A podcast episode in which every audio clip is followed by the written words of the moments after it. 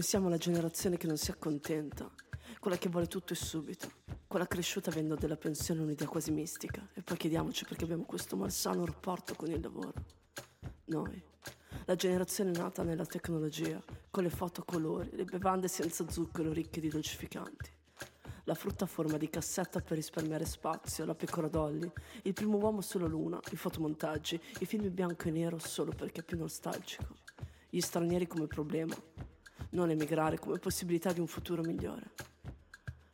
Una zona di comfort in cui non sentiamo troppo caldo, non sentiamo troppo freddo, se ci fanno male le orecchie abbassiamo il volume, mettiamo i tappi. Se c'è troppa luce abbiamo gli occhiali polarizzati, una soluzione per ogni problema e l'intelligenza artificiale per prevedere quelli che verranno. Siamo la generazione, o meglio siamo i nati negli anni 80, 90, 2000.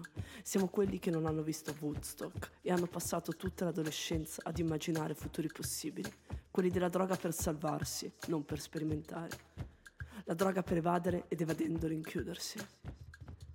Siamo la generazione che ha legalizzato la stanchezza, lo stress e normalizzato il dolore.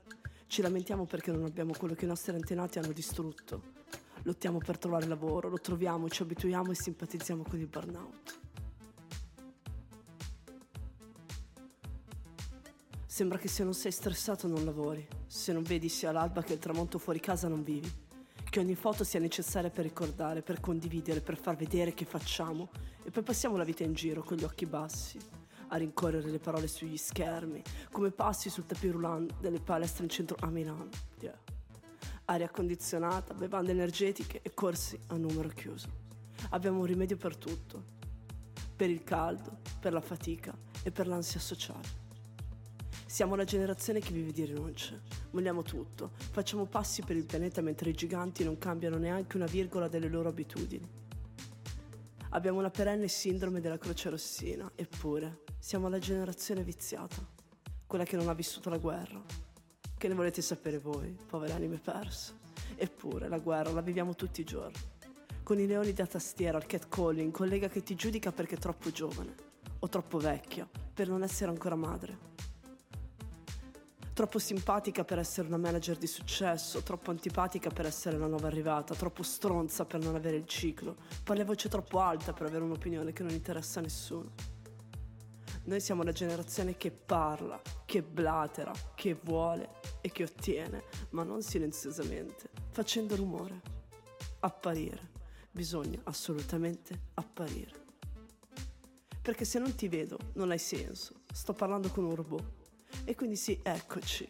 Benvenuti ad una nuova puntata di Madonna mia robot. Ciò che non puoi vedere non esiste. Però siamo molto bravi con l'immaginazione e quindi noi siamo la generazione che spera.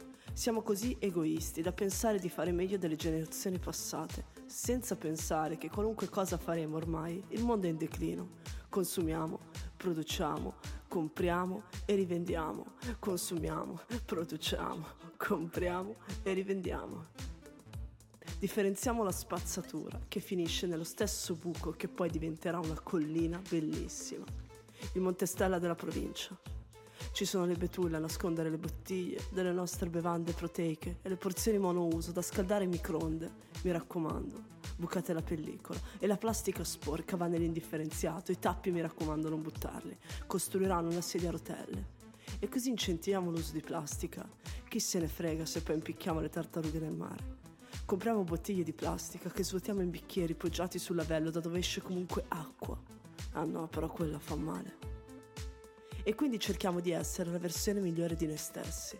Facciamo musica con il computer, per cercare il do andiamo su Google, per capire se un ristorante è buono lo chiediamo all'amico e poi controlliamo su Google, per vedere se ha ragione. Senza elettricità abbiamo un attacco di panico collettivo. Conosciamo i nomi delle piante per gli alimenti al gusto D, gli integratori al gusto D, integriamo un'alimentazione fatta di conservanti, ci conserviamo nei nostri appartamenti a 1200 euro al mese, spese condominiali escluse. Ci raccontiamo che vogliamo avere coinquilini per sentirci meno soli, per impattare meno sull'ambiente, per allargare la nostra rete di amicizie come si allarga un maglione dopo un'asciugatura sbagliata a troppi gradi. E quindi torniamo piccoli, pregiati come cashmere, ridotti come latex, usato per gli squat durante il workout della domenica, nel parco davanti alla chiesa La realtà è che temiamo di rimanerci soli, così come è difficile poter essere adulti nel 2023 e non avere una relazione sana, o non avere abbastanza fascino, tempo libero e soldi per avere una bellissima vita poliamorosa. Amarti mi affatica, amarci ci affatica. Che se viaggi da solo lo fai perché non hai nessuno, quando invece sia la cosa più potente di tutti. Un bellissimo rapporto con se stessi, come se avesse meno senso fare qualcosa se non è condiviso. Quando sono a casa cucino per me stessa, impiatto tutto molto bene perché mi piace mangiare ordinato. Ed è buono anche se non lo condividiamo, anche se mangio da sola. A volte fa schifo anche se mangio da sola. Non è che visto che lo faccio per me, allora è sicuramente ok.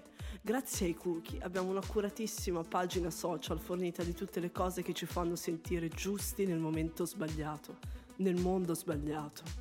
Vediamo solo ciò che ha il nostro stesso pensiero e così ci convinciamo di tutto ciò di cui crediamo perché ossessionati dal giusto e sbagliato. Ciò che condivido io è giusto, ciò che condividi tu è sbagliato, ciò che condivido io è giusto, ciò che condividi tu è sbagliato. Noi siamo però anche la generazione in grado di essere molto consapevole di sé e di trovare forza nelle proprie vulnerabilità, di cambiare rimanendo se stessi. In Ayurveda c'è questo bellissimo concetto del Prakriti, come siamo nati così destinati a morire. Nasciamo e moriamo con un respiro, ma nel mentre siamo influenzati da così tante cose che c'è difficile riconoscere un giorno con l'altro. Riconoscerci un giorno con l'altro. In analisi transazionale si chiamano spinte. In Ayurveda c'è qualcosa di molto simile chiamato Vikruti. In questo podcast le chiamiamo quelle cose che ci fanno svegliare, sversi e manco noi sappiamo perché. E scopriamo poi che è perché non fanno parte di noi. E così per tutta la vita ti hanno detto che eri bravissima, bellissima e la migliore di tutti. E a 25 anni scopri di essere così insicura da condizionare le tue scelte in base al benessere degli altri, di scegliere la giacca da mettere, che cibo mangiare perché piace a chi pensi di male. E di fatto non sai manco tu che cazzo ti piace. E allora continui così la tua felice e triste vita e poi scopri facendo un test dell'armocromia che magari sei triste perché addosso il blu che non fa parte della palette.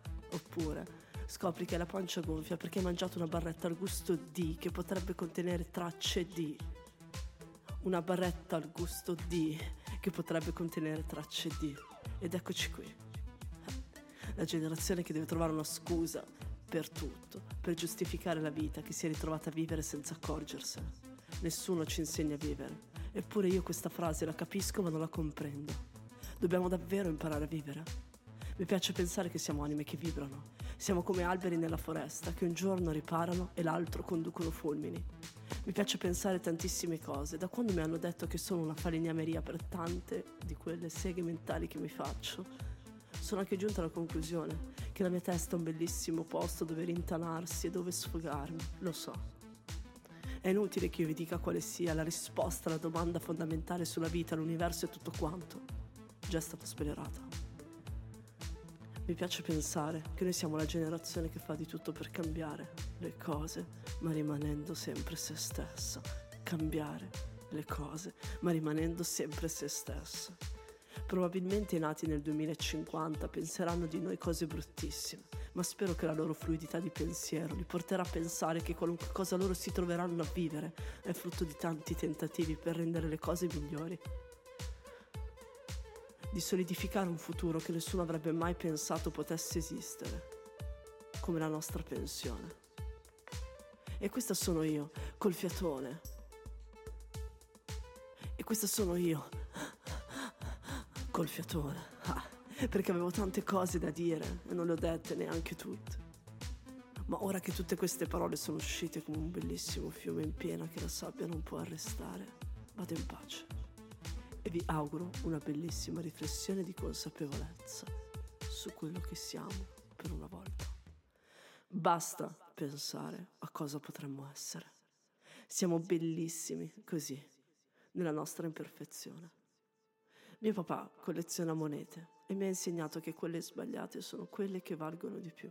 Mi piace pensare che noi siamo la generazione di tante partite sbagliate, tutti unici, tutti difettati, ma come la giri e la rigiri, saremo sempre autentici. Questo podcast è Madonna mia Mari e Mari sono io, una persona tra i qualunque che ha qualcosa da dire. Madonna mia Mari. Allora, questa è una domanda molto interessante. Minchia, Mari. Buonasera Mary. Ciao cucciolotta. Ah, bella di donna. Ciao, ah, ok, ho capito. Ovviamente innamorata che stile di te. Ammazza, buongiorno principessa.